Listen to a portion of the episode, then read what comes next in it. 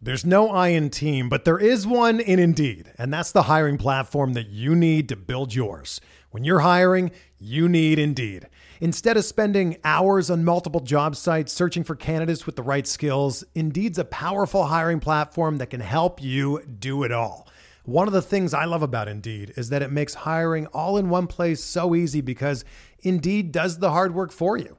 They show you the candidates whose resumes on Indeed fit your description immediately after you post so you can hire faster. Join more than 3 million businesses worldwide that use Indeed to hire great talent fast. Start hiring now with a $75 sponsored job credit to upgrade your job post at Indeed.com slash BlueWire Sports. Offer good for a limited time. Claim your $75 credit now at Indeed.com slash BlueWire Sports. That's Indeed.com slash BlueWire Sports and support the show by saying that you heard it on this podcast. Indeed.com slash BlueWire Sports. Terms and conditions apply. Need to hire? You need Indeed. This podcast episode is brought to you by Coors Light. These days, everything is go, go, go. It's nonstop hustle all the time. Work, friends, family expect you to be on 24 7. Well, sometimes you just need to reach for a Coors Light because it's made to chill. Coors Light is cold lagered, cold filtered, and cold packaged. It's as crisp and refreshing as the Colorado Rockies. It is literally made to chill. Coors Light is the one I choose when I need to unwind. So when you want to hit reset, reach for the beer that's made to chill. Get Coors Light in the new look delivered straight to your door with Drizzly or Instacart. Celebrate responsibly. Coors Brewing Company, Golden, Colorado.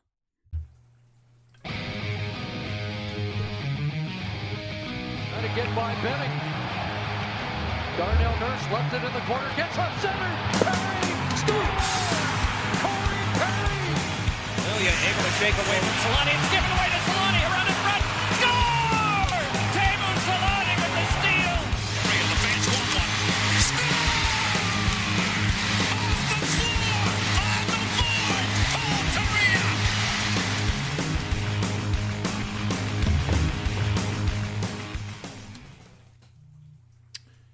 And it's 12, friends. It's 12.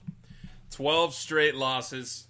Eddie and I are here to break this down. The Ducks fall to the Detroit Red Wings basically in the third period, 3 to 1.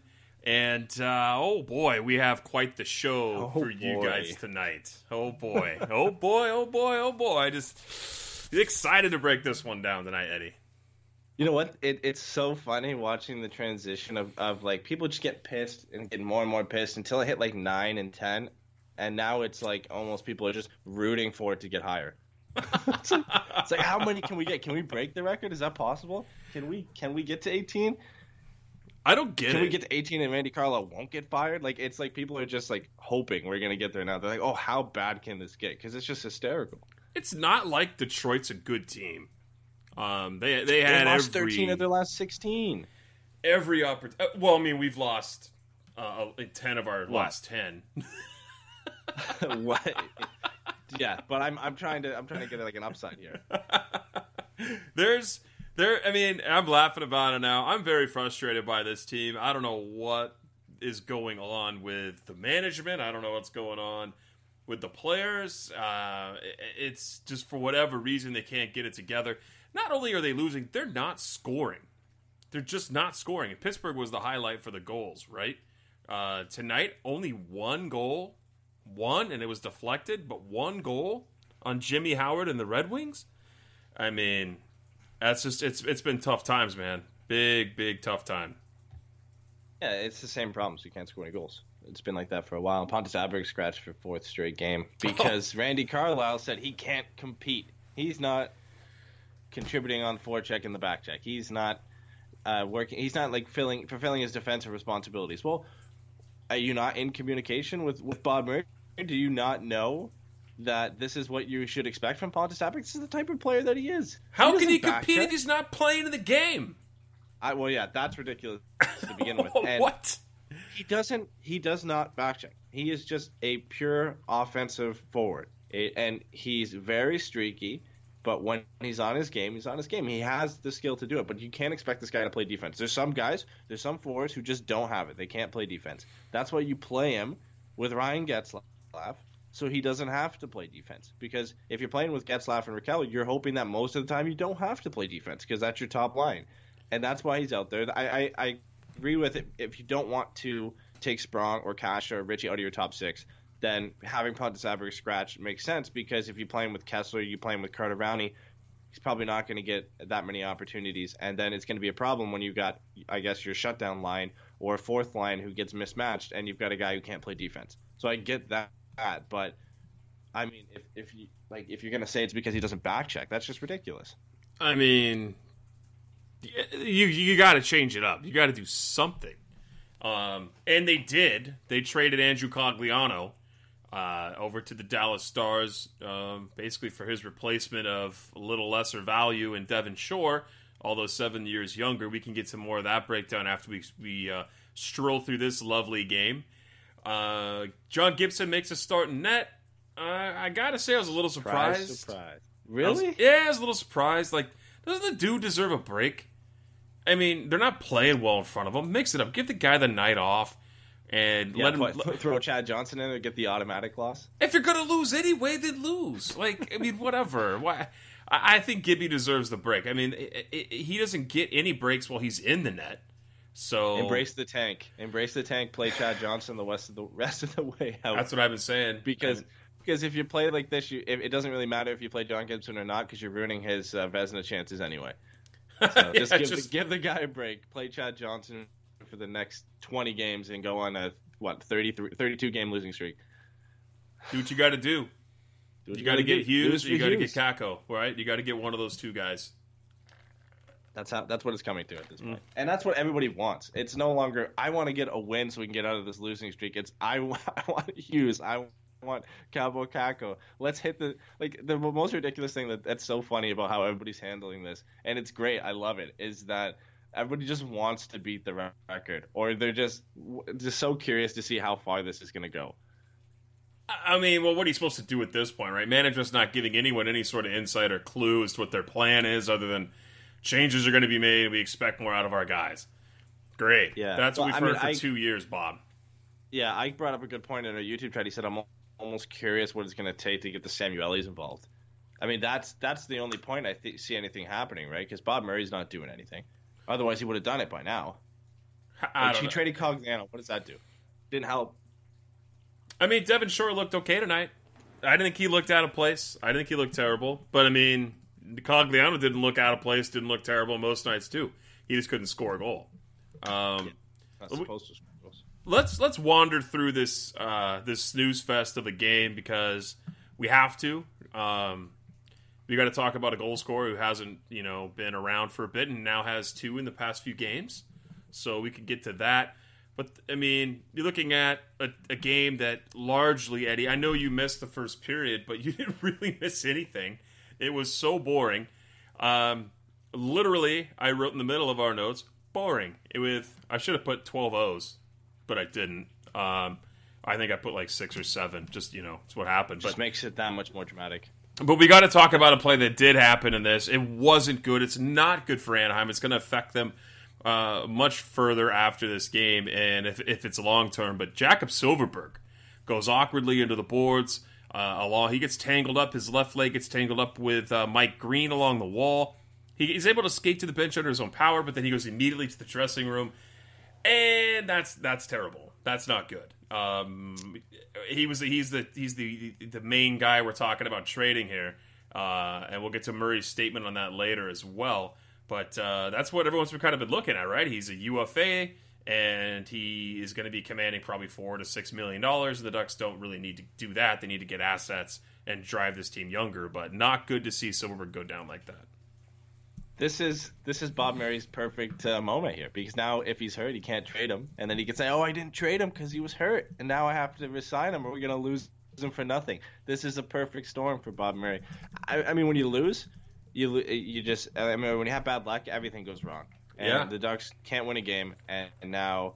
Luckily, Ryan Kesler came back, who also got injured tonight and left to the locker room at one point. But Silfverberg, I think, is the big one. Obviously, nothing against Ryan Kesler, but if you're trying to move Silfverberg, which I think both of us agree you should do, if he's hurt. And with the, the trade deadline's not super close, it's still over a, a month away. About It's six on weeks, February yeah. 25th. Yeah, it's on February 25th, but you know, it, depending on what the injury is, it, the the good thing is he got up off on his own power, and it didn't look like it was too bad because he walked off. He was limping a little bit, but it wasn't like he had to be helped off the ice and couldn't put weight on it. So maybe he just tweaked it a bit. Maybe he sprained his knee. I I don't know. We'll we'll have to see.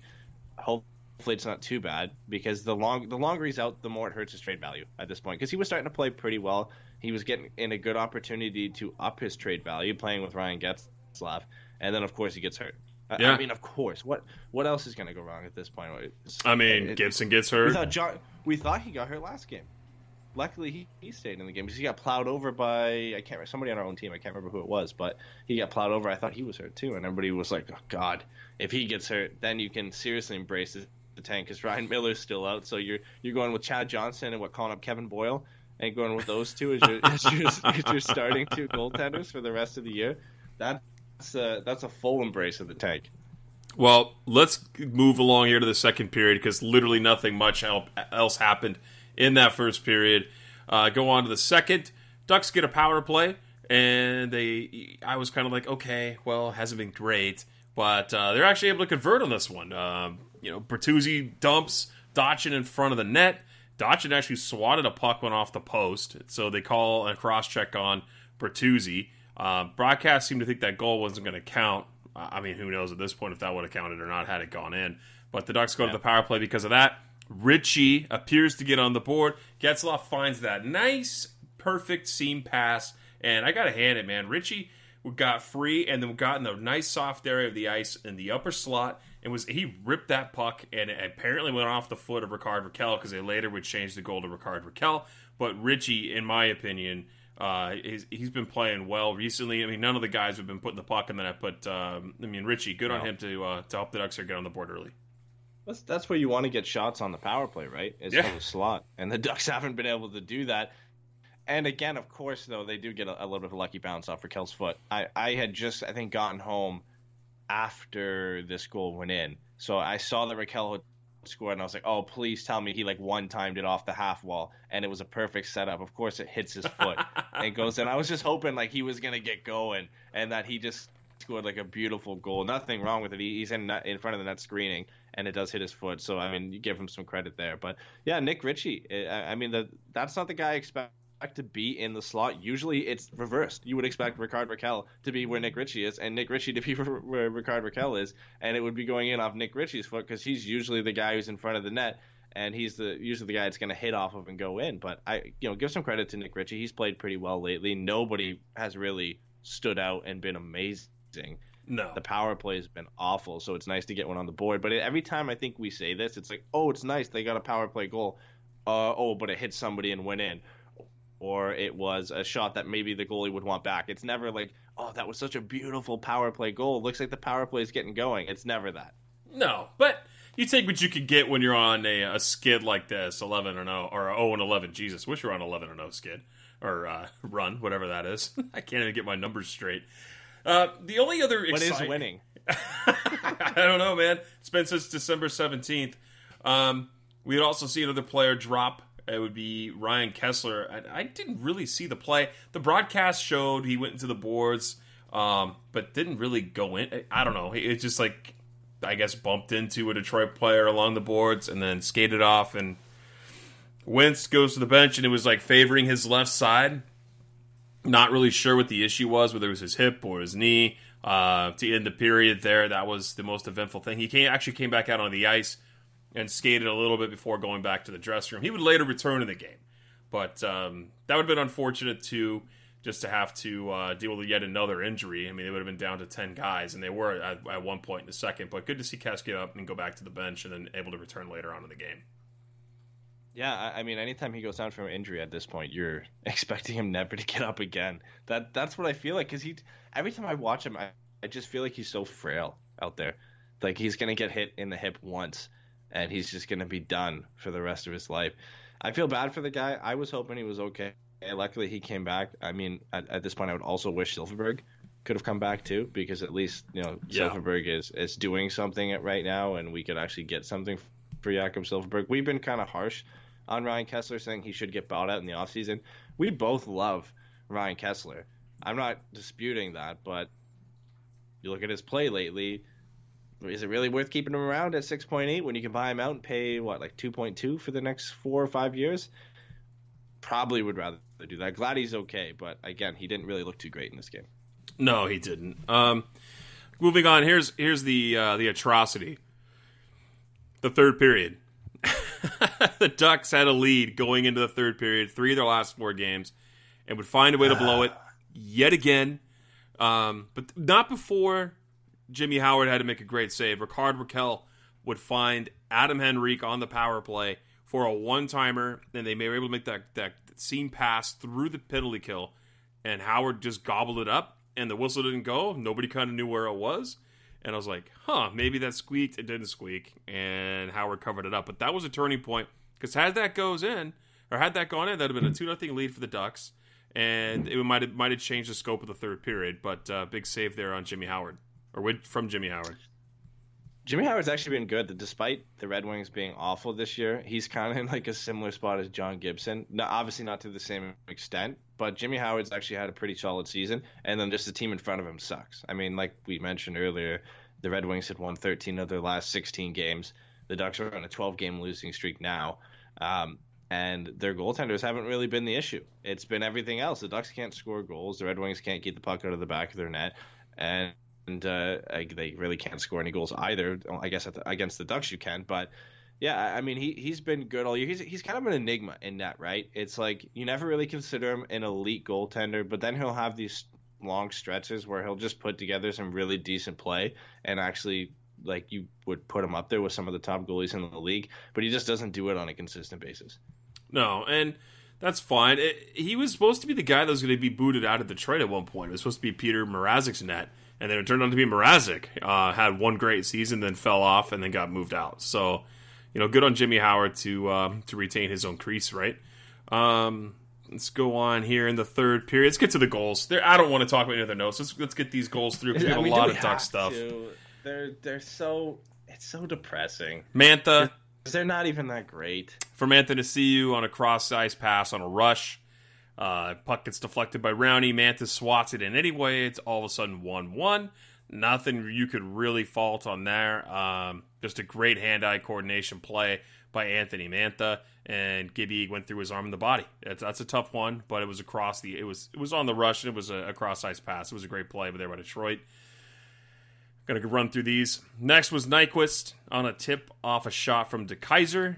Gibby was screened. Gibby looked irritated after that goal. If you saw, but he like put his arms up. He's like, "You guys kidding me? Dotchin's right in front, um, yeah, battling and he can't the... do anything anyway. I think even if Dotchin's not there, that's a perfect tip.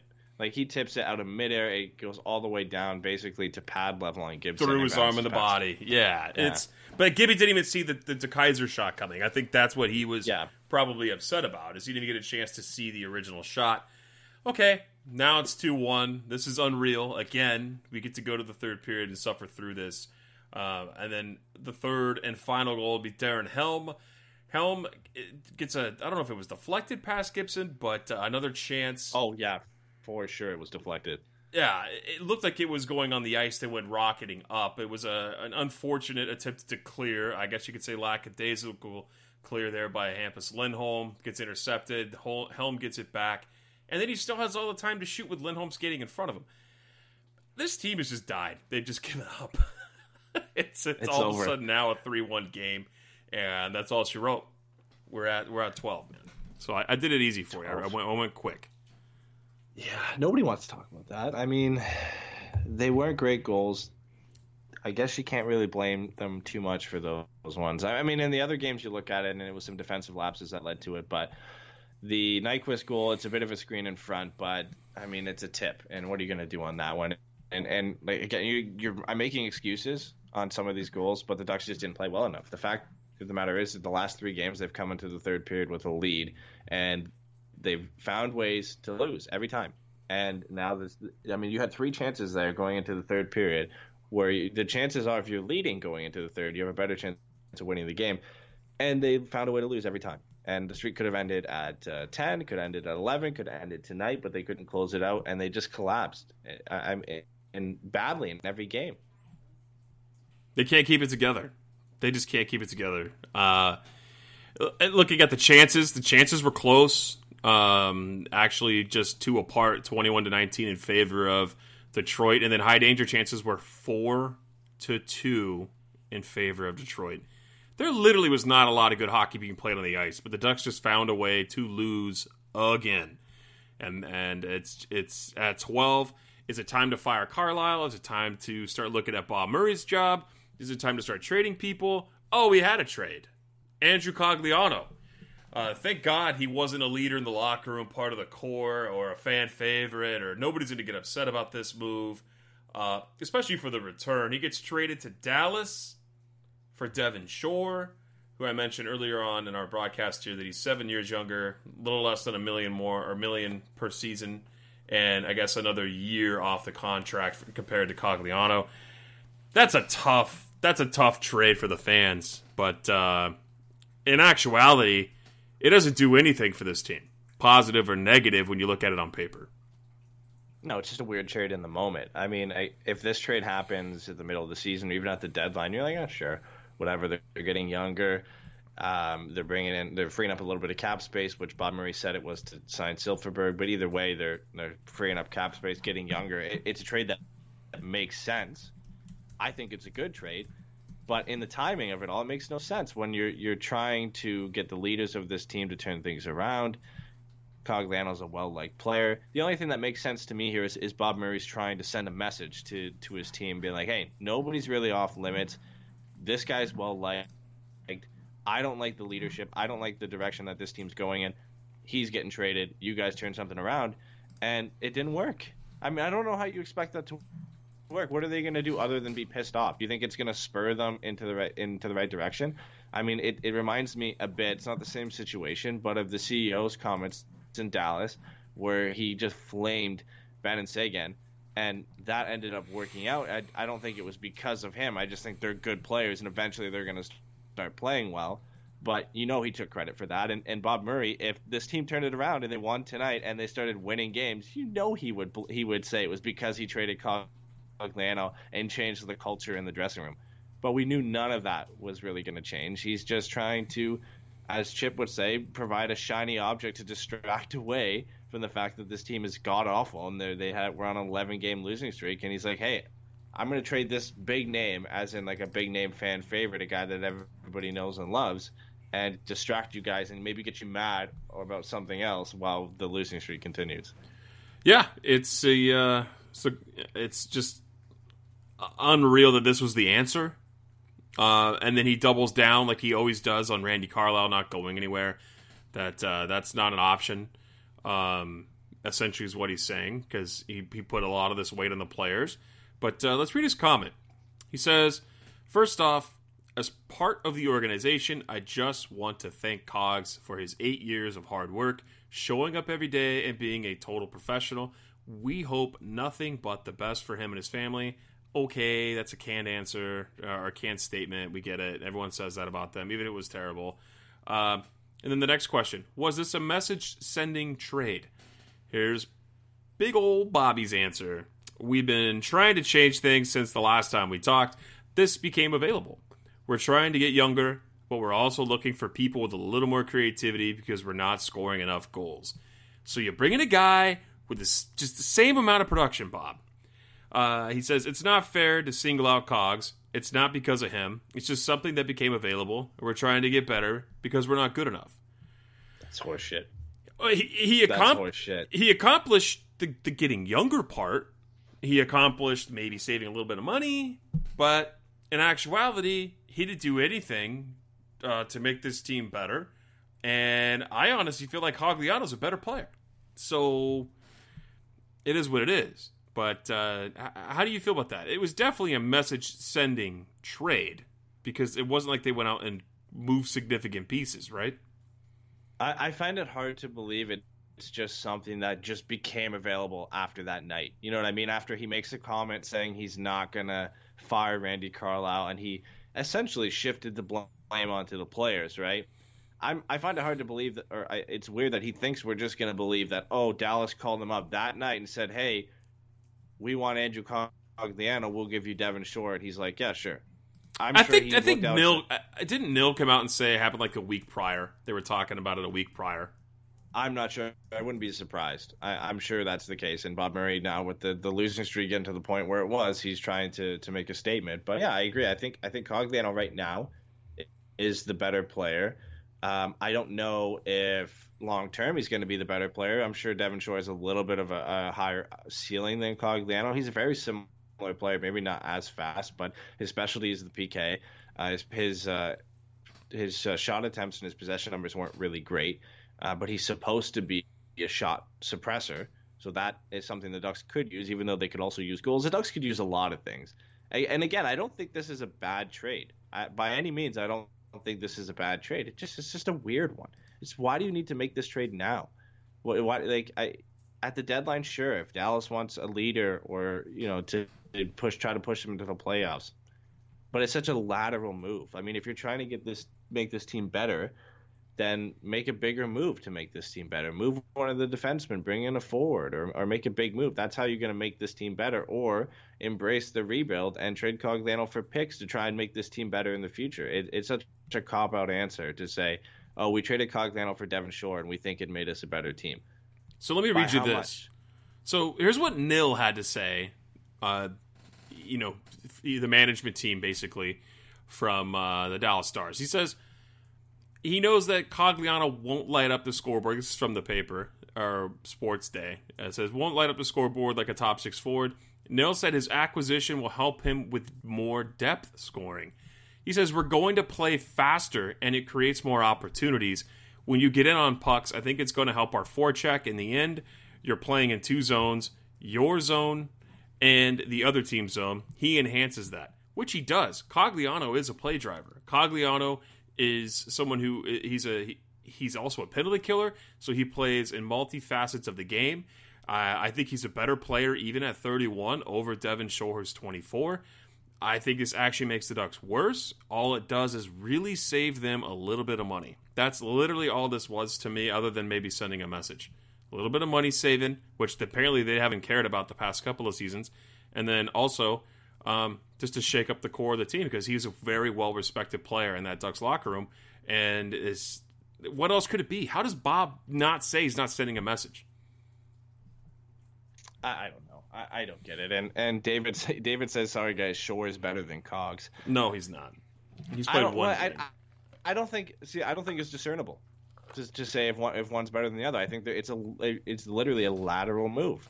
They're they're almost identical players in what you're going to get from them on the ice. Maybe the, in the locker room it's a bit different. Sure, Cogliano's 31. He's been around the team for eight years. That's going to be different, but that doesn't change anything on the ice. If it did, then the Ducks would have been winning games with Andrew Cogliano if, if what his presence in the locker room made a real difference.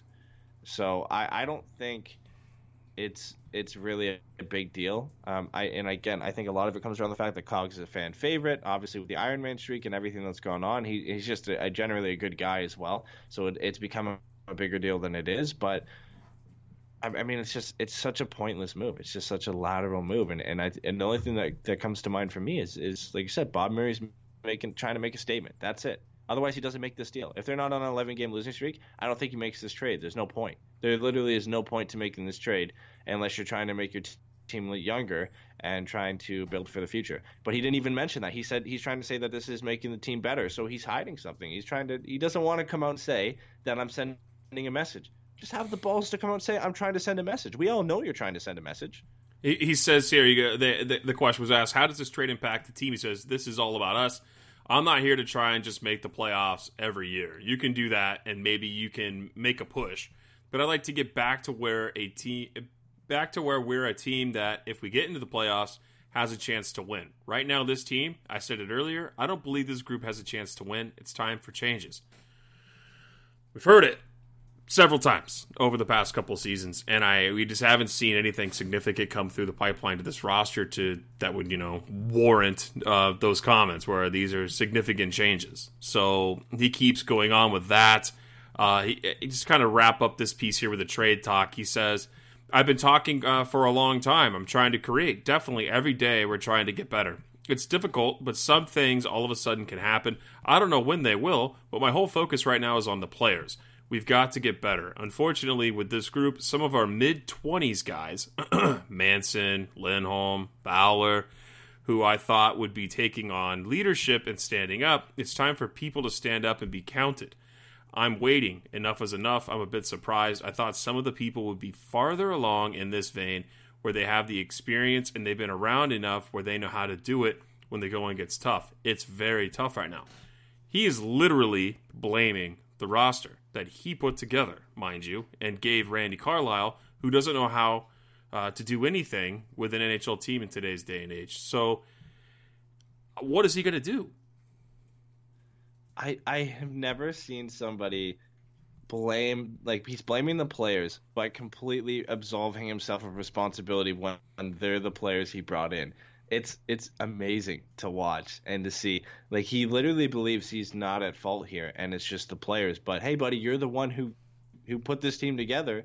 There's a lot on your shoulders as well. If if if you if these are the players you brought in and all of a sudden they're not working out like you're saying they are and they're not taking on leadership roles, that's on, you. You're the one who brought them into this team. You know, it, it's obviously it's a bit on them as well, but you're the one who thought they would get to that point and they didn't. You're also the one who thought bringing Randy Carlyle back would be a good decision, and that didn't work out. Uh, is uh, it didn't work out either. Now, I I like Bob Murray. I like what he's done for this team.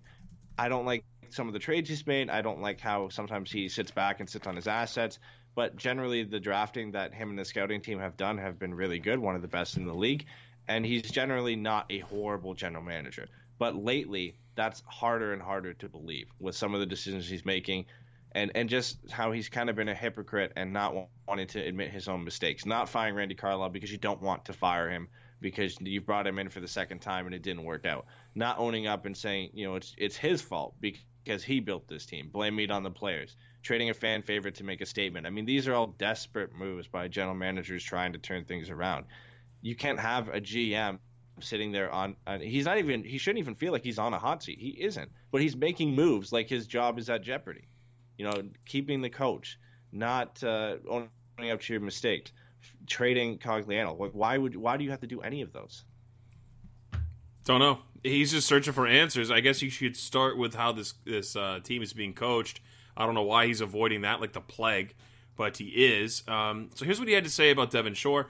I like his hockey brain. I like the way he creates. I like when he has the puck. He creates things. Okay. Uh, we need a lot more of that. Unfortunately, we're losing some speed. So there he gives a little uh, tip of the hat to Cogliano's patented speed.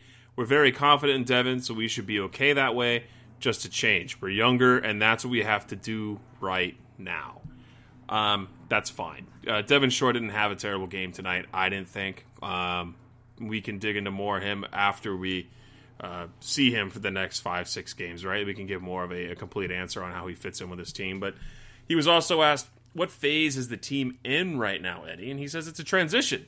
Some teams have to go down and build it and draft really high for a bunch of years. I don't think we're in that category. There's your answer. We're not losing for Hughes. we're not Kaapo for Kakko. We're not doing anything to get a draft pick in the top five or top ten. They, they want to stay competing.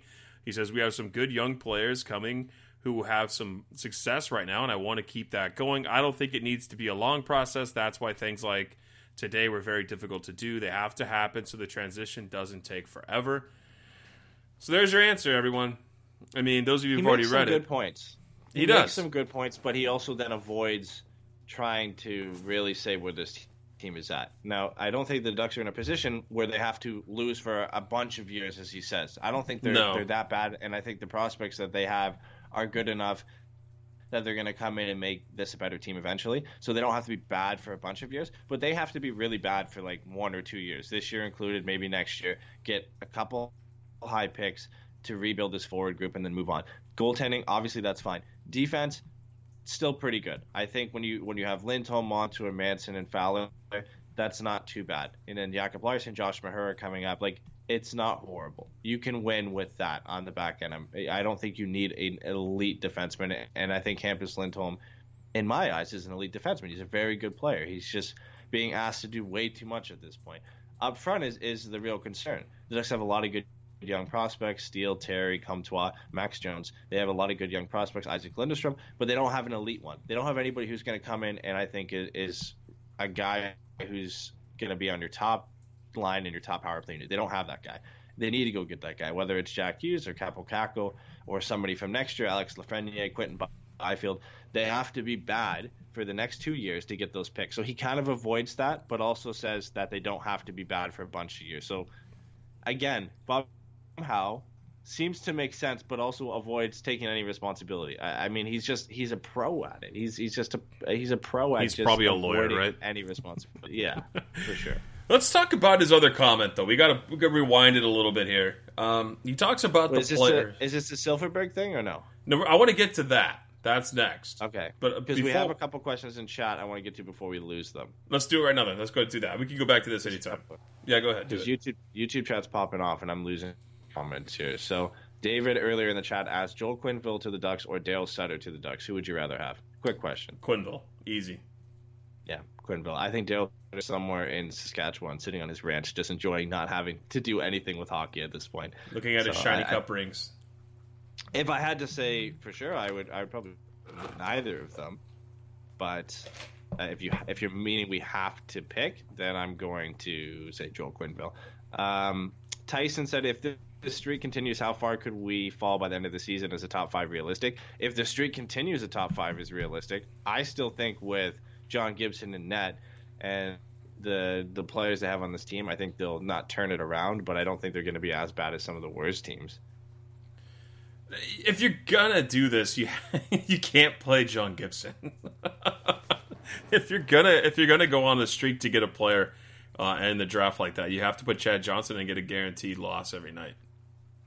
Yeah, for sure. Um, Daniel said, "Is this team in need of a rebuild, a la Toronto and the Shanahan plan, or a retail like Boston or San Jose a couple of years ago?"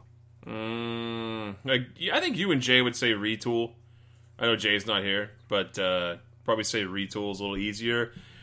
The the problem is is what you said, Eddie, is that they don't have that that star player, and this this league thrives on star players. Teams do. Look what look what just uh, what um, Buffalo was able to do, right? I mean, they got Rasmus Dahlin, sure, but they have Jeff Skinner and Jack Eichel lighting it up right now, right? The rest of the team's pretty mediocre. Um, they don't really have a, you know a, bunch of stars after that. Um, so I think the Ducks are missing pieces like that. Uh, they have Ryan Getzlaf, who's amazing. Uh, his production is down this year, just like everyone else is on this team. But they need another center coming through. Before it was the big scary Ducks, you know, with Ryan Kesler and Ryan Getzlaf, yeah, one two, and now it's looking like uh, okay. So Getzlaf is kind of like Joe Thornton, who we keep saying, who's after that? We don't have a Joe Pavelski, right? We don't have that next wave of center coming through the lineup. So I, I, like your point. Like they need to go out and get somebody that's going to be a star in this league. Uh, it's just the way it works. Uh, last question before we get to Silfverberg from Ricky. He said, with the possibility of losing Silfie and Kesler for the next couple games, who did the Ducks bring up to replace the missing center gap? Uh, I don't think they bring up anybody. I think uh, Aberg jumps back into the lineup. Yeah. And then you could probably just go. Um, you, you could probably shift somebody over to center if you wanted to, um, or you could bring somebody up. But I, I don't. I don't know if at this point they're going to bring anybody notable up from the goals. It would probably be like, like a Ben Street who comes up and like Carter Rowney moves up to the third line or something. I, I don't see them going out and bringing up a Sam Steele or a Troy Terry or to, to play center at this point. I, I or even Kalle Kossila. I just I just think they would try and either force somebody to play center or just bring up Ben Street and play him at center because he used to be a center. They'll probably do something like that. I don't think they're going to mess with the Gulls lineup too much. They're they're still on a roll, so I don't I don't really see them tinkering with that lineup. All right, let's get into the Silfverberg comments because we kind of put that off to the side. Yeah. Uh, so Jakob Silfverberg, as we all know, these comments were made prior to tonight's game. Injured uh, until further notice. Uh, he was questionable for return, but did not return in tonight's game. So Bob Murray was asked, "How do you approach Jakob Silfverberg, an up, uh, an up and coming unrestricted free agent?" He says, "You take another crack at signing him, and we're going to do that right now, and we'll see where that goes." Sylvie knows exactly where I'm at, and he's a good hockey player. He's one of those ones right now standing up and being counted, meaning he's in Bob's good graces. He's one of the players that he looks to um, for production, and that has been producing, and, and, he likes him. So he says, I have to take a shot at it, and we'll see where it goes. Um, last I heard, they were really far apart on contract talks. so I don't know Apparently, what Bob's going to do. 950k makes a big difference. So Apparently, so uh, we'll Ah, see. man. I don't know. Was that the definite him. number? Yeah, it was 950k they saved because uh, Devin is on 2.3 Oh, for the next that. Yeah, two yeah, yeah. years, Yeah. and Cogliano's at 3.25. Yeah, that's how much they saved in the trade. So that's how much extra cap space they have to sign Silfverberg. So I, I I don't know how that makes such a big difference. I mean, it's a decent amount of money, but if you're looking at four or five million dollars, maybe even close to six for Jakob Silfverberg, just that's not a big deal. 950k is not a big deal. And then he's also like Dave brought here, he's taken a spot from Steele, Comtois, Jones, Lundestrom, Mac, uh, you know, any of those guys who could come up next year. Do you really want him doing that? I, I like Jakob Silfverberg. I like what he brings to this team. I think if they were good, he'd be a valuable third liner, a penalty kill guy, a short-handed threat. I like him on a championship team. When you're rebuilding, trade him for assets. I, I think that that makes the most sense at this point because if you sign him to five years and you're not going to be good for at least the next three years, you, you I think you'd say everybody's ready and and ready to go. Maybe three to next three to five years until the Ducks are really good. He's going to be 32. I don't think he's going to be the same player he is now. So move him now when his trade value is the highest. Get something for him, whether it's a late first, a second round pick, some kind of B rated prospect. Just get something that can improve this team's future. Take a shot on, on a guy who maybe isn't playing that well. Maybe look at Josh Hosang and, and with the Islanders. Maybe go out and get a guy like that. Look how it worked with Pontus Aberg. He was a, great addition to this team on the waiver wire. Daniel Sprong they brought in as a same similar type of guy, guy who wasn't working in one organization and is working over with the Ducks. Make make one of those trades. Make something. Get something for him instead of trying to force yourself to sign him and taking up cap space and spots from some of the younger players. So Elliotte Friedman of Sportsnet was on Calgary Sportsnet 960, and this was yesterday. He said, um, he said th- he, after the discussion about Randy Carlyle, Friedman noted of Murray that he made one trade today, so that was Cogliano, and I wouldn't be surprised if he's going to make some more. Um, given the chance to expand on that thought, the insider says, I don't think I'd be surprised at all if Silfverberg gets traded. I heard that Pittsburgh was kicking tires on him earlier in the year. I think the fact that Silfverberg hasn't been signed yet as a pending UFA, I heard that he and the Ducks they weren't close or they were really battling and it wasn't or it was a hard grind to get it done. So I wouldn't be surprised if he's going somewhere too at some point. The other the other thing that Anaheim, Fowler was out for a long time. He's a really big part of their team. Rakell was out for a long time. He's a big part of their team. I think Bob wanted to give those guys in the get those guys back in the lineup before really committing to making a coaching change. I mean, we'll see, but it's pretty obvious to me that he's going to be looking for, at a few things. So there's a little bit of be. insight that uh, Bobby was waiting, and that Silfverberg and the Ducks just aren't aren't getting it done right now. So that's the news on Sylphie. I, I'd, I'd have to look at his comments he said as well. I don't think he's gonna. He's not the type of guy who's gonna outright come out and say that he is trying to trade Jakob Silfverberg. No, So him saying that he's looking to re-sign him, that could just be fluff, and so that it, you know, he's not gonna. Again, he's not gonna come out and make any trying to drop any speculation. Bob Murray generally likes to avoid speculation on trading players, even when Cam Fowler, when you, I think you'd mentioned in either in the stream today or last podcast that Bob Murray had gotten close to trading him last year, and then ended up mm-hmm. signing him. And Yep. there was no indication from Bob Murray whatsoever that he was ever considering trading him. I don't think he's that type of general manager where he creates controversy by saying, "Oh yeah, we're looking, we're not looking to sign this guy, or we're not close."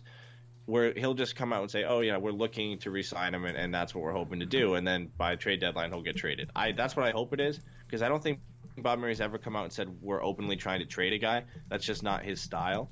Um, but I, I hope he's making moves. You, you gotta hope he is at this point. Nothing's going right. You don't want to lose Jakob Silfverberg for nothing when you can get assets for him.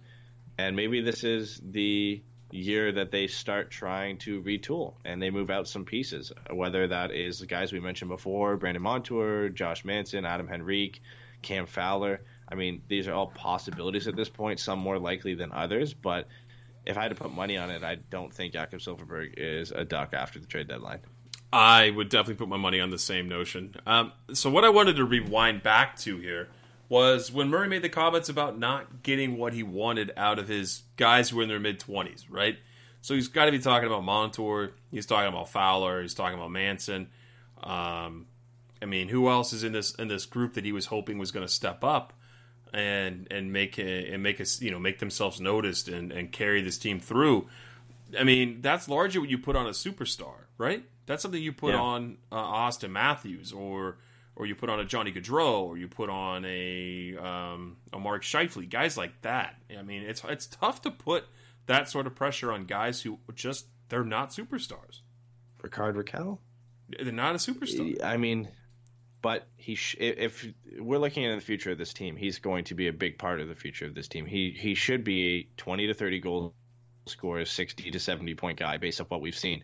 That responsibility should fall on his shoulders at this point. He hasn't been good enough. Yeah, he's been injured, but he really hasn't stepped up this year. I think a lot of that should be on him. And then Cam Fowler as well. Again, had his injury problems, but hasn't really looked good all year. Josh Manson should be taking on a leadership role. He's wearing the A on occasion, I believe isn't he? And he's been horrible all year. He's been horrible. He's had a Yeah. couple of good games, Yeah. but he hasn't been good. So I, I get his comments. I can see that. I think we can all see that. There's a lot of players who haven't taken a step forward, and a significant number of them who've taken a step backwards. Pretty much every player has taken a step backwards, except maybe Nick Ritchie and Ondrej Kase. I think those are the only guys that were here last year. You could say haven't taken a step forward. Maybe Brandon Montour. You could say is either on par, or taking a small small step forward, but not many guys have. So I, I get those comments. I understand them. I actually agree with them, and that there's a transition in this team, and some guys just haven't bought into it and haven't been able to fill the role that some other guys have had before. Um, but I don't think that necessarily means you give up on them all right now. It's tough to be a leader and for everybody, especially when you're going through a 12 game losing streak. It takes the the guys who are really captain material to actually stick it out and, and still be a leader during a slump like that. Obviously, Ryan Getzlaf, uh, he's a guy who can endure that. New new territory for him as well. So it's interesting to see how he handles it. But yeah, it, it, it has been disappointing that some of these guys just haven't been able to step up. Yeah, it's a bummer, but I mean, it's time for change, man. That's what we have to do. Uh, I, I'm a, I'm a big, big proponent of burning it down and trading whatever we have to do to get you know the correct prospects um, or or picks in order to start uh, some sort of maybe even a partial rebuild. But uh, I do know there's guys in AHL, and I'm just frustrated. But I do know there's guys in AHL that could come up here and make a difference here in the next season or two. But you said it, man. There, there's no superstars waiting to get into Anaheim's lineup. We already would have seen them. Um, but to wrap the comments on Bob Murray, he says, "Was it difficult?" Uh, yeah, he was asked, "Was it difficult parting with a core player such as Cogliano?" He says, "As much as some of us may sound like we're heartless, last night wasn't very good. Let's leave it at that." So there it is. That's Bob Murray talking about bringing in Devin Shore for Andrew Cogliano, addressing Jakob Silfverberg, and then also pretty much putting his entire team, who's in their mid 20s, on blast. So we'll- we'll- it remains to be seen what's going to happen here. Not once did he mention his coaching staff. Not once. No. Uh, Frank has a question from uh, the YouTube chat. He says, "What changes or moves could we expect in the next 24 hours?" Firing of Randy Carlyle. Just kidding. Um, I, yeah, and he posted a video from NHL Network. I, I did pop it up for a second. Um, I can't watch it with sound because we're on, on uh, the stream right now. But uh, NHL Network, in the quote that they tagged it on, um, it was Mike Parrish, Mike Johnson, and Jamison Coyle were addressing the Ducks 12 game winless streak. And the quote says they need a drastic change and they need it now. It's about a minute and 40 second video. So go ahead and check uh, NHL Network on Twitter if you want to see that. But yeah, I mean that's that's obvious. They've needed a drastic change, and they've needed it now for the last five games. And uh, the only change they made is Andrew Cogliano. In reference to his question, do what changes do we see in the next 24 hours? I don't think anything. I don't think he's going to fire his coach after praising him and saying he's not going to get rid of him two games ago.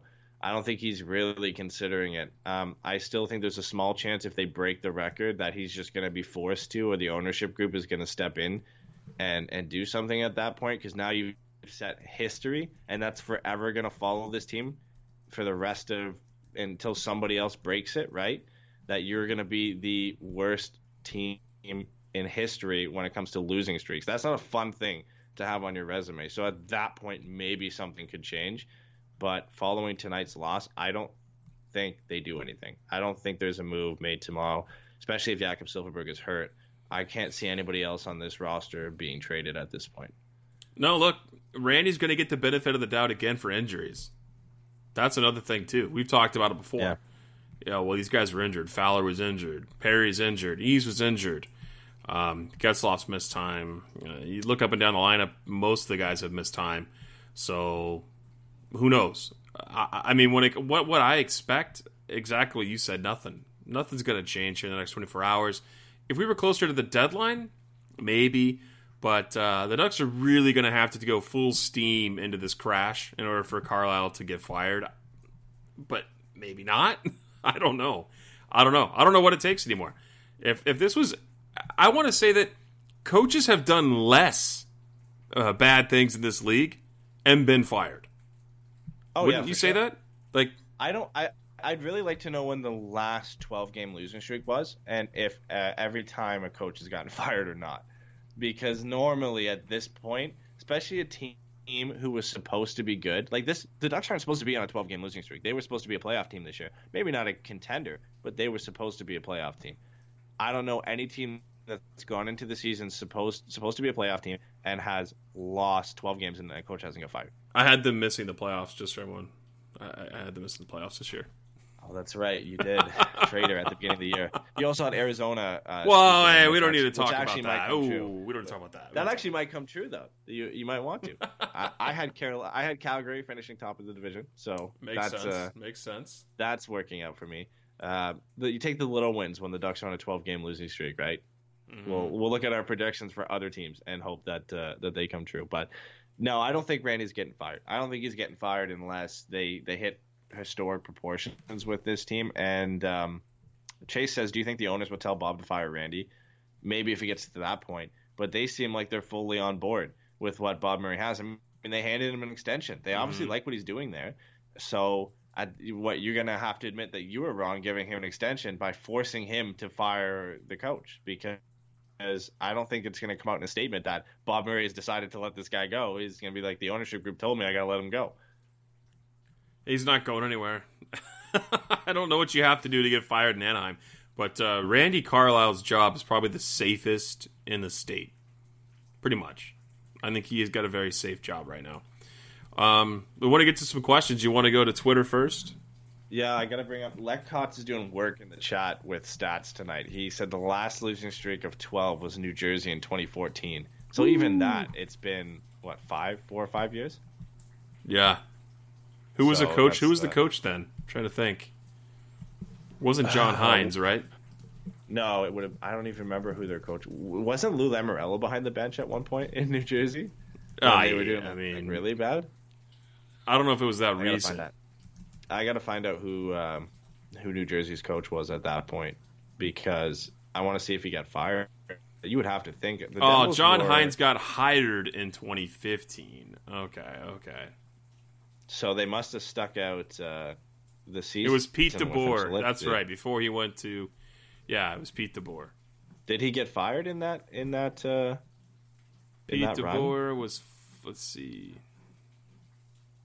I can't even. He got fired December 26, 2014. So I think so. He must yeah, have. he must have got fired after that streak. Uh, his record at that time wasn't that great. So yeah, he probably got fired on that streak. I don't. I don't see why he wouldn't, especially if it was in 2014 that they had that losing streak and he lasted until December. He lasted until just after Christmas. That's uh, that's pretty brutal. Uh, yeah, the current San Jose coach, yes, David, the current San Jose coach, Pete DeBoer, uh, had a 12 game losing streak with the New Jersey Devils. Um, we'll get to actually some questions in YouTube before we go everywhere else because we got Perfect. some here. Uh, Frank said, could any one of our mid 20s guys that uh, GMBM talked about, could they be attached to a big name player contract to be moved? So they could could they be attached to Perry, Kesler, Fowler? I mean, Fowler's a big name in his own right, but Um, could you attach a could you attach like a Montour with a, a Kesler and move him or something like that? that's tough. You got to have. I, I see where you're going with this. You would have to have Kesler essentially agree to it because I mean he's got that no move. He's not going anywhere. Um, I, I could see Fowler being moved. Honestly, I, I could, but the organization kind of likes Cam a lot. So I wonder if it's along the lines of maybe a Manson or maybe the guy who was tough to sign, Brandon Montour, and you get some pieces. But that'd be dumb to move Brandon Montour. So um, moving it, like you have to really figure out where the balance is. If you're going to move something you don't want, you have to. You're right. You have to attach a nice name to it. Um, that's a nice shiny object, and I think um, it's tough to move guys with no move clauses. But moving a guy in his own right, like Jakob Silfverberg or a Josh Manson or Cam Fowler, uh, I think those are all viable options for Anaheim. They'd be insane to uh, to get rid of Brandon Montour or Hampus Lindholm, in my opinion. Yeah, I, I don't think you can attach a big name to a big contract right now and move it. Uh, nobody's touching Corey Perry with the injury. Nobody's touching Ryan Kesler. You wouldn't want to move Ryan Getzlaf at this point. Those are the biggest contracts the Ducks have. Uh, Cam Fowler, he's a big enough name in his own right that you could probably just move him on his own, and somebody would take on that contract and hope that he could turn around and, and be a top four defenseman for them, which I think he would be. He's still a good player, but nobody's moving uh, in, with Kesler and, and trying to get that off. It kind of goes in the Daniel's question. He says possible buyouts this uh, offseason: Eaves, Kesler. Those are the only two, in my opinion, and you're only going to do one. Yeah, you got to buy out Ryan Kesler. You have to. Uh, I mean, as much as it sucks to say, but uh, you, you just kind of have to do it. He, he's taking up. He's playing on the fourth line now. Unless he goes into this summer and is able to completely rehab and be back to close to what he used to be prior to this yeah. year, then you think about it. But at his level of play right now and the way he's able to produce on the ice right now, he's just it, it's. Do you really want six point eight million dollars sitting on your fourth line? No, no, not really. No, so, not at all. That's all the one quick, to buy out. Quick update before um, we get into some of these questions from social media. Um, if for anybody who's new to the YouTube chat uh, for tonight or whatever, because we got a lot of people in here. Make sure to subscribe so that, to the YouTube channel so that you know when we go live. It will give you an update, um, so that if you're not following us on social media, it's easier to find. Also, it just helps us grow the channel. So if you haven't subscribed yet, please just hit the subscribe button on YouTube. Uh, let's hit up Twitter first with the questions because there was a fair amount on there. So let's see. Again, Skid McMarks on Twitter. Still my favorite uh, Twitter handle by far.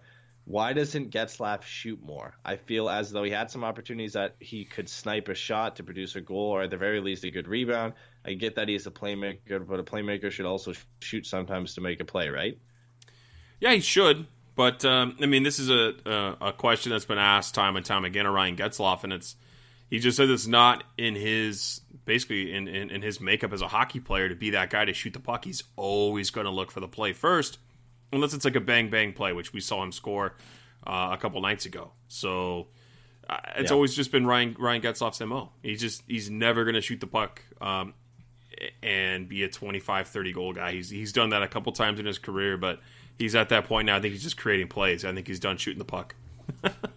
but he he should. I mean, he's a like you said, he's a 20 goal guy at one point, right? Like he should shoot the puck more, but he doesn't. And I don't know if it's just with age or just what he has to do with his team, and or because he's just a great playmaker and he's never really shot the puck at, at a high level. Mm-hmm. But when he when he is shooting the puck, he's putting goals in the back of the net. He's, he's actually not doing that bad this year. He has ten, right? Ten or eleven. So he could realistically, if he gets hot, hit twenty.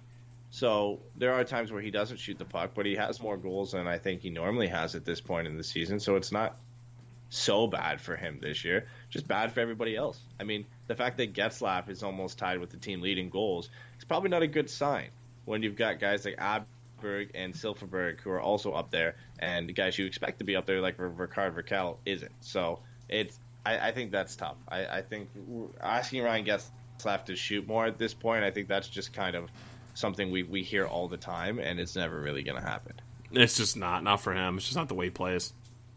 Uh, um, Skipper Marks also had a question that we already answered. He said, "Who gets called up to play for Kess and Silf while they're out injured?" Uh, I don't think anybody gets called up unless it's like Ben Street. They're not gonna uh, bring up Terry or Steele or Jones at this point.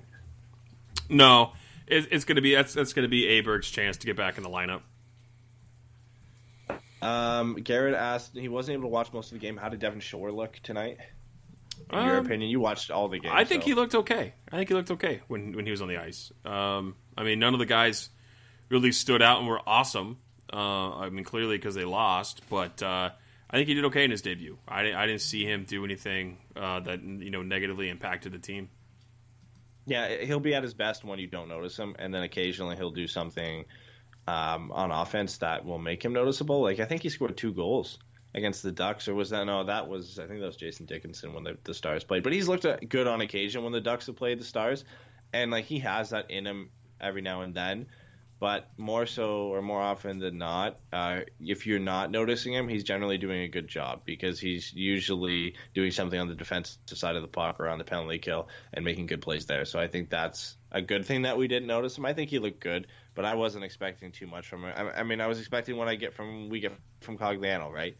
So I I kind of not disappointed, but I'm also not impressed. Um, Enrique says, out of all the Ducks jerseys that have been used throughout franchise history, which is your favorite? I'll let you take that one first. If I have to go recently, I do like the third jerseys, but uh, of all time, if uh, well anybody watching on YouTube can see it in the background, I've got uh, Paul Kariya, uh, the eggplant jersey hanging on my uh, my door. So that that's the favorite. I have to go with that one. Those ones were just so iconic. I mean, that's if you ask nine out of ten Ducks fans, probably all of them are going to say one of the Mighty Ducks jerseys. I think. I don't think many people's favorites are the new jerseys. Maybe the third jersey, but again, because it has some reference to the Mighty Ducks jerseys. I would say my favorite, my favorite jersey like is is that one. Is it, I don't like the the home the home one, the white one. I like the eggplant. But uh, I also have the Kariya one. But uh, if I had to pick a favorite third jersey, as much as I like this one, I like the orange ones from last year.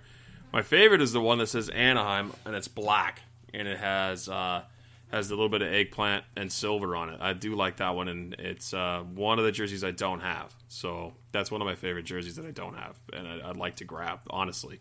But um, I got to go with PK's jersey too. I got to go with the and not not PK Subban, Paul Kariya. Yeah, that, that's an easy one. Uh, Ice Tigers Forever on Instagram said, Can this team go on a winning streak? Will they ever win a game again? And do they lose because Perry is injured? A, a lot to break down there. Uh, can this team going on go on a winning streak? Probably. They already mm-hmm. have this year. Uh, they are a very streaky team. At this point, it doesn't look like that's very likely, but I'm sure they can. Maybe a two or three game winning streak. I don't think they're going to flip it around and go on a 12 game winning streak, but I, I, think any team can string two games together. The, the Detroit Red Wings just strung two games together with back to back wins, and they lost 13 of their last 16 games. So, yeah, they can. Uh, will they ever win a game again? Probably. Doesn't Pro- look like probably anytime soon. Of course they will. They're gonna get a like win anytime soon. But yeah, they're gonna get a win. There's no way they're gonna finish this season out and, and lose completely. They're gonna get a game where they get some puck luck or whatever. Yeah, of um, course. A game like tonight where they just don't collapse and they're they're able to uh, hold it out. I don't know when that's going to be because they, they haven't really played that well uh, as of late, and they're playing some good teams coming up. They play Minnesota on Thursday, which isn't going to be an easy game. Uh, but ending the streak against Boudreau would be perfect entertainment, which would be which would be nice. And that's going to be, be a tough game. a perfect made for TV moment, but yeah, it's not going to be easy. Minnesota's a good team, so good. I don't know. Yeah, they're they'll okay. win again. Yeah, they're definitely going to win again uh, this year. We just don't know when. Yeah, and I don't think they're losing because uh, Perry's out. No. I think he would help, but I don't think that, he would make a huge difference, right? So, yeah, I would agree with you uh, on that. Let's see. On Instagram, we've got a question from Star Wars. Said, "What dance or ritual do we have to do to keep the Ducks players healthy? Uh, if I knew, I'd be doing it every night so that guys don't go out injured." I think you, we have to get all of us fans together and run in a flying V formation uh, to Honda Center down Katella. That's the only way yeah, that, that's it. That's I, well, you guys can try it. that's the that's the only way. No, you have to fly here. Like all fans have to do it. So oh, everybody you, has yeah, to fly. Yeah, you definitely have to do that. Yeah. All right, Josip says um, how he wants to place a bet. How long do you think the streak's going to get? Do you want me to bring up who they're going to play next? Um, I, well, I, already know they're playing. They're playing Minnesota, then they're playing the Devils, and they're playing the Islanders. I don't think they get a win Jesus, it's so hard for me to pick on what team they're going to beat. Um, I'm going to say I hope they break this streak. Uh, for Jimmy, one of our listeners and Patreon subscribers, he'll be in New Jersey and in New York for the Islanders game. So I hope they break it in the Coliseum against the Islanders. That's that's for my, me. That's if thing. if it doesn't end against New Jersey. I think it could stretch all the way out until they play Ottawa or Philadelphia, Get which out. is a few games from Get now. Get out. Really? New York, the New York Islanders have been really, really good. St. Louis has turned things around as the way they're scoring goals, and they've got an actual decent goaltender in, and Jordan Binnington who's been able to win them games. You got Winnipeg again. You got the Toronto Maple Leafs. Good luck with, with that. Frederik Andersen's back. Montreal Canadiens, and then you got Ottawa, Philadelphia, and Vancouver. So I think the the easiest matches for them if they don't beat New Jersey or Ottawa, Philadelphia. I mean, they could beat one of those better teams, but if we're looking at winnable matchups, you could lose against Minnesota. If you don't beat New Jersey, which should be the winnable game against that, then you've got to go against some like four very good teams in a row. By the time you get to Montreal, could be at 18. 18 could be Oh, my God. So let, let's see. If we get to the record, which game is that? So Minnesota would be 13, New Jersey would be 14, New York would be 15, St. Louis 16, Winnipeg 17, Toronto. Oh my goodness, Frederik Andersen could be the guy who hands them their 18th straight loss in a row if it gets to that point. It's it's just it's made for television. It's perfect. It's meant it's, It's meant not going to go be. that far. It's it's just not. They're going to find a way to get out of that there. The game that could be the game we were going to. yeah, I'll be in Toronto for that game. So I don't know if I'm going to be able to pull out uh, If no, a bank loan to be able to afford tickets to that, that place, which is so stupid insane. But uh, yeah, I would love to go to that game. But um, if the streak was at uh, at 17, I would go. I would find money to go to that game just just to see the 18. just to say you were there at like the worst, we the rock bottom of a franchise, you're an ass. it's it's a it's a franchise history moment. Got to be Oh, there. gotta be there. It's like being there for Paul Kariya's retirement. You got to be there for the 18th loss in a row. It's NHL history. It's not just franchise history. I mean, I thought Winnipeg had a worse streak than Washington. I have to go back and look. what with 17?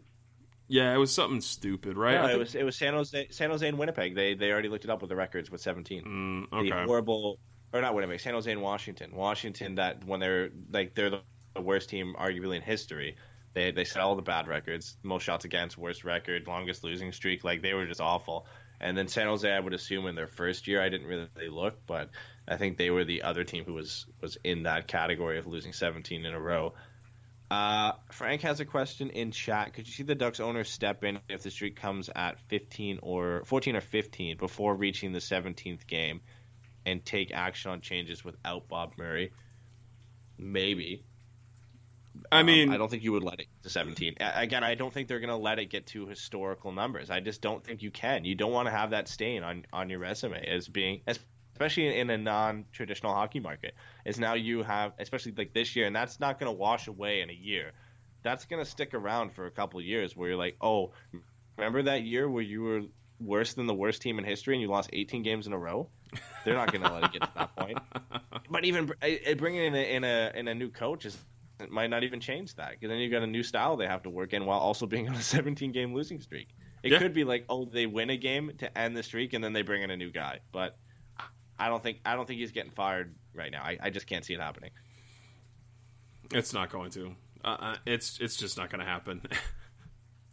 Uh, let's see. Jason says, "Can we bring all the moms back?"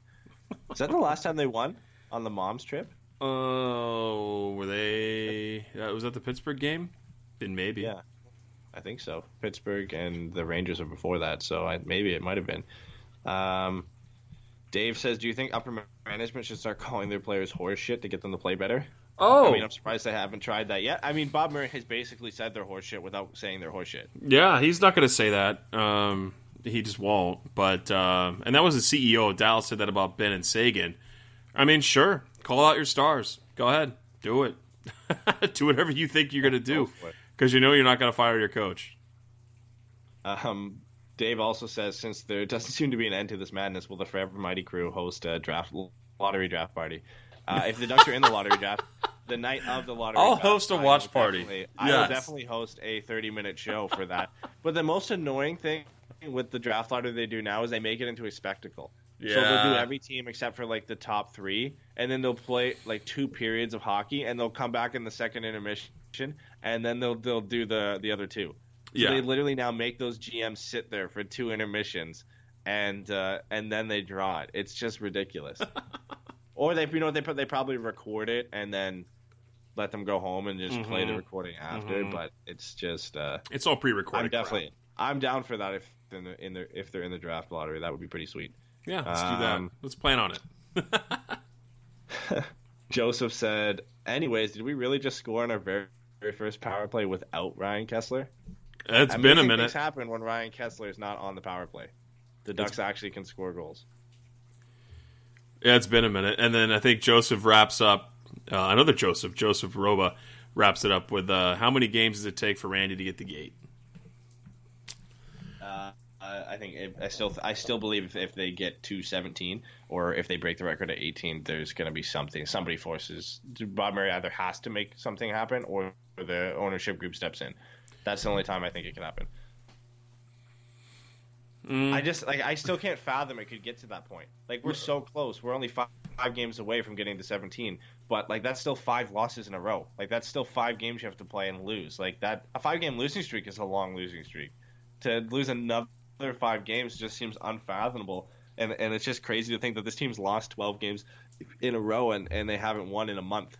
Well, let's let's ask the question and let's let's flip this around. Let's say let's say they win in Minnesota, and then they lose four or five more games in a row. Does that even how, that is that should not save Randy Carlyle's job? I mean, he should have been fired, in my opinion, in the offseason this year. Um, I don't care if they flip this around and they win the next three games and then lose again. Like nothing that that um, that can happen this season is ever going to make me think that Randy Carlisle should stay as a coach. But for Bob Murray, I, I don't know. I don't know if anything could change it. They might just ride this out to the end. Yeah, Le- Lecott said, "What's funny? We have we still have a 500 record, still in the playoffs, and we talk like we're the worst team in the NHL. I mean, that's true. I mean, we're like eight points from the bottom. I mean, It's hard not to talk that way when you're on a, an eight game or 12 game losing streak, and really the only reason you're still you're in a playoff spot because you had that one stretch where you won nine out of 10 games. Um, the Ducks have been very, very streaky. Maybe they can go on a win streak like that again. Who knows? But I don't think they're the worst team in the league. But right now they are.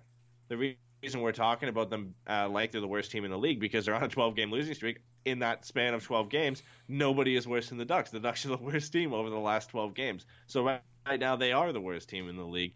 So it's it's hard not to talk about them that way. I don't think I think there definitely are teams who are worse than the Ducks in, in roster composition and just the way they play and, and just who they have available to them. That I think will finish lower in the standings. But it's hard not to talk about the Ducks that way when they're on a 12 game losing streak and nobody's been nobody's been worse than them at this point. nobody. I mean, uh, I mean, Yeah. look at, if you look at points, sure, there's worse teams, but I mean, they're not too far away from the bottom. Ottawa has 39 points. Ducks have 47. Kings have 40. Ducks have 47. Uh, they lost to the Senators. They lost to Detroit. Detroit has 43 points this season. They're playing worse than the teams that uh, that uh, that they're losing to or lower in the stand or that they're lower in the standings to. So yeah, and they're the only team that hasn't won a game in the last 10, 11, 12, right? I mean, we're at 12 now. So it, it's not a good look here, obviously, and I don't know what else to say about it because I don't know what's in, in Bob Murray's mind, and I can just hope that he wakes up tomorrow morning and says maybe it's time to fire my coach and make a change here. But um, I just don't see it happening, man. I just don't. All right, let's uh, let's wrap it up here um, with one last question from, from Frank in the YouTube chat, and then we'll wrap everything up. He said, "Do you believe the players have tuned out Randy Carlyle?" I don't think so. I don't think so either. I think this they love to, you know, they, people like to, to to say that you know maybe they're losing to get Carlyle fired, and that was actually asked um, to Elliotte Friedman yesterday. He had an AMA on Twitter, and, and he said no. The, he said the leadership in this team is frustrated. They're ultra frustrated by this. They don't. They're they're they want to win. They their compete level is there. They they don't understand what's going on with this team and why they can't figure it out, but they just can't. I don't think it's a, an issue like that. I just think the Carlyle system sucks and it doesn't work in today's NHL. So I don't know. I, I don't think it has anything to do with the players tuning them out. Dave Dave says no, don't wrap it up. He wants us to uh, to keep going. But uh, I mean, we got it. We got it because we're gonna keep talking about how Randy Carlyle is an idiot, and the Ducks don't seem like they're gonna win any any games anytime soon. A uh, Well, couple go- things Yeah, go ahead. Uh, on uh, on Thursday uh, for the Minnesota Wild game. We will have an interview on that show, I believe, or it'll either be released before the show or the day after with Paul Campbell from In Goal Magazine. We'll be talking and a lot athletic. about yeah. Oh, he is with the Athletic. Okay, Mhm. so with the Athletic as well, we'll be talking about uh, probably John Gibson a lot, most likely because he is a goalie expert. We talked with him last year about John Gibson's Vezina uh, prospects, and he said that. he believed John Gibson should have been in the consideration for the Vezina. Obviously, didn't end up getting that, which we all thought was ridiculous. But we'll see where he stands this year. I'm sure he's going to be in the same position as he was last year, where he thinks he'll get he should get consideration, but he probably won't because the wins won't be there and the things that uh, the voters love he won't really have, um, unfortunately. But uh, that will be a great interview. Me and Jason will be there for that interview, which will take place in the middle of the game against the Minnesota Wild. So likely it will be- released the day after Thursday. So probably an interview will release on Friday Mhm. on uh, YouTube and everywhere. Um, another thing too, if you haven't checked us out on iTunes, make sure to go check us out and give us a review and a rating if you can. There, it really helps us out to just get the podcast out there so everybody can see it. It helps us get not- noticed in iTunes itself as well. So it's a great way to grow our podcast. Uh, recently, we have done some gaming on NHL 19 on Twitch. So if you haven't checked that out yet, or you haven't seen that on social media, make sure you go check that out there and give us a follow so you can see when we're going live uh, on Twitch. I just put the link in there, but it didn't really go, go well on YouTube. But it's twitch.tv slash forever mighty. So if you just copy and paste that into your browser, you'll take it there. Uh, we're trying to do that more often. It's not like an everyday thing, but, but we'll be playing NHL. Currently today, me and Pat, we're rebuilding the Anaheim Ducks from the ground up. And uh, we got Kaapo Kakko, so it's a good start. And we'll be doing that maybe tomorrow, maybe in the next coming days. And um, I'm going to try and upload those to YouTube as well. So if you can't catch it on Twitch, you'll either be able to find it in the archives on our Twitch or hopefully upload it to YouTube. And then last thing from me, uh, for everybody three stars, we do it at uh, 45 minutes before every game. We post it up on our Twitter. Uh, it's three questions. You get points for each question you get right. It's always who scores the Ducks' first goal, what's the final score, and then we put up a random one after as well. Every every game has a different random question. For every question you get right, you get one point on the monthly leaderboard, and whoever's leading the monthly leaderboard at the end of the month gets a nice, clean, customized jersey from our sponsors at Cool Hockey. Uh, a great contest. We love to run it. It's great to see everybody get a nice jersey at the end of the month.